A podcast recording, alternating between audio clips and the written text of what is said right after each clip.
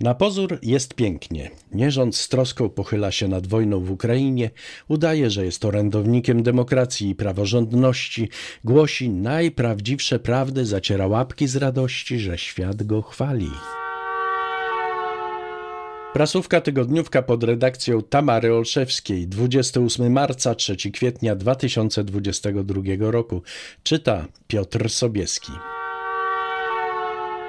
W natłoku zdarzeń ginie zapewne informacja o kolejnej ustawie, którą nierząd chce jak najszybciej wprowadzić w życie.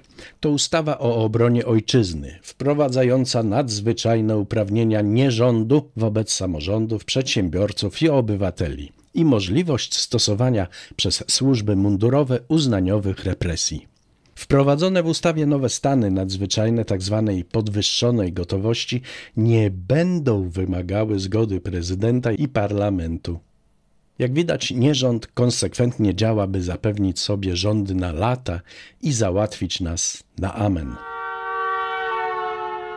Ojciec Jacek, Benedykt Styńca, postanowił podzielić się z wiernymi swoimi przemyśleniami o wojnie w Ukrainie.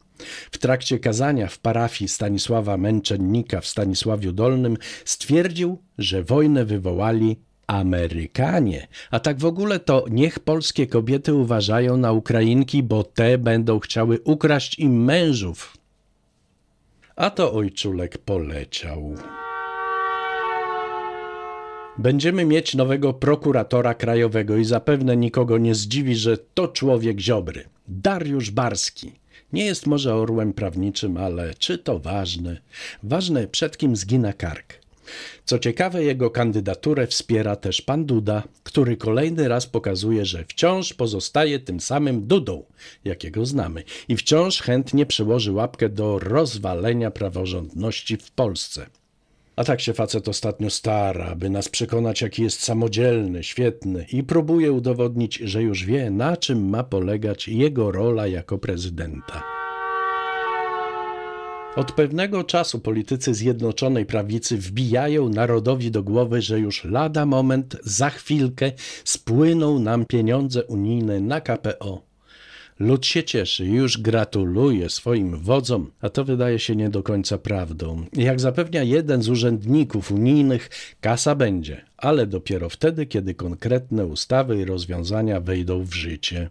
Mało tego, Komisja Europejska traci cierpliwość i właśnie przesłała nierządowi upomnienie, grożąc konsekwencjami za miganie się od spłaty kary za dalsze funkcjonowanie Izby Dyscyplinarnej Sądu Najwyższego. Hmm. I kto tu buja? Ziobro, który jest takim okrąglutkim zerem przyklejonym do Kaczyńskiego, grozi, że jego Solidarna Polska wyjdzie z koalicji, jeśli PiS nie wprowadzi w prezydenckim projekcie ustawy o Sądzie Najwyższym takich zmian, które Ziobrę w pełni usatysfakcjonują. Głównie chodzi o usunięcie zapisu o teście bezstronnego sędziego i dodanie twardego zakazu kwestionowania statusu sędziego a niech się świat wali, niech płonie, to wszystko nic nie znaczy. Polska ma być rozpiżona w pył ku chwale Ziobry i jemu podobnych.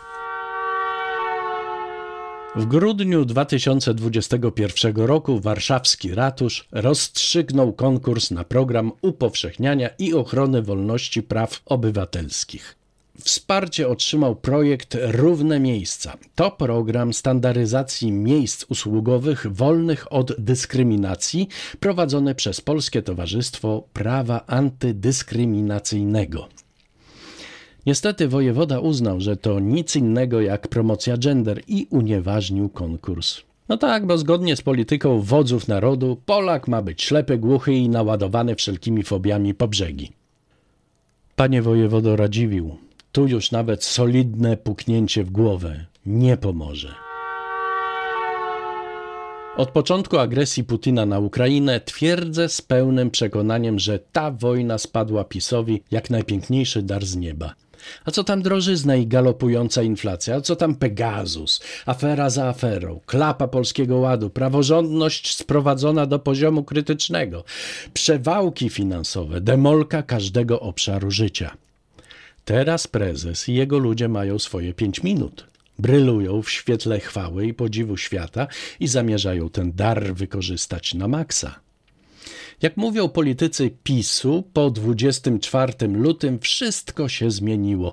Uwierzyliśmy, że mamy szansę wygrać. Klub jest rozpalony do czerwoności i zmobilizowany.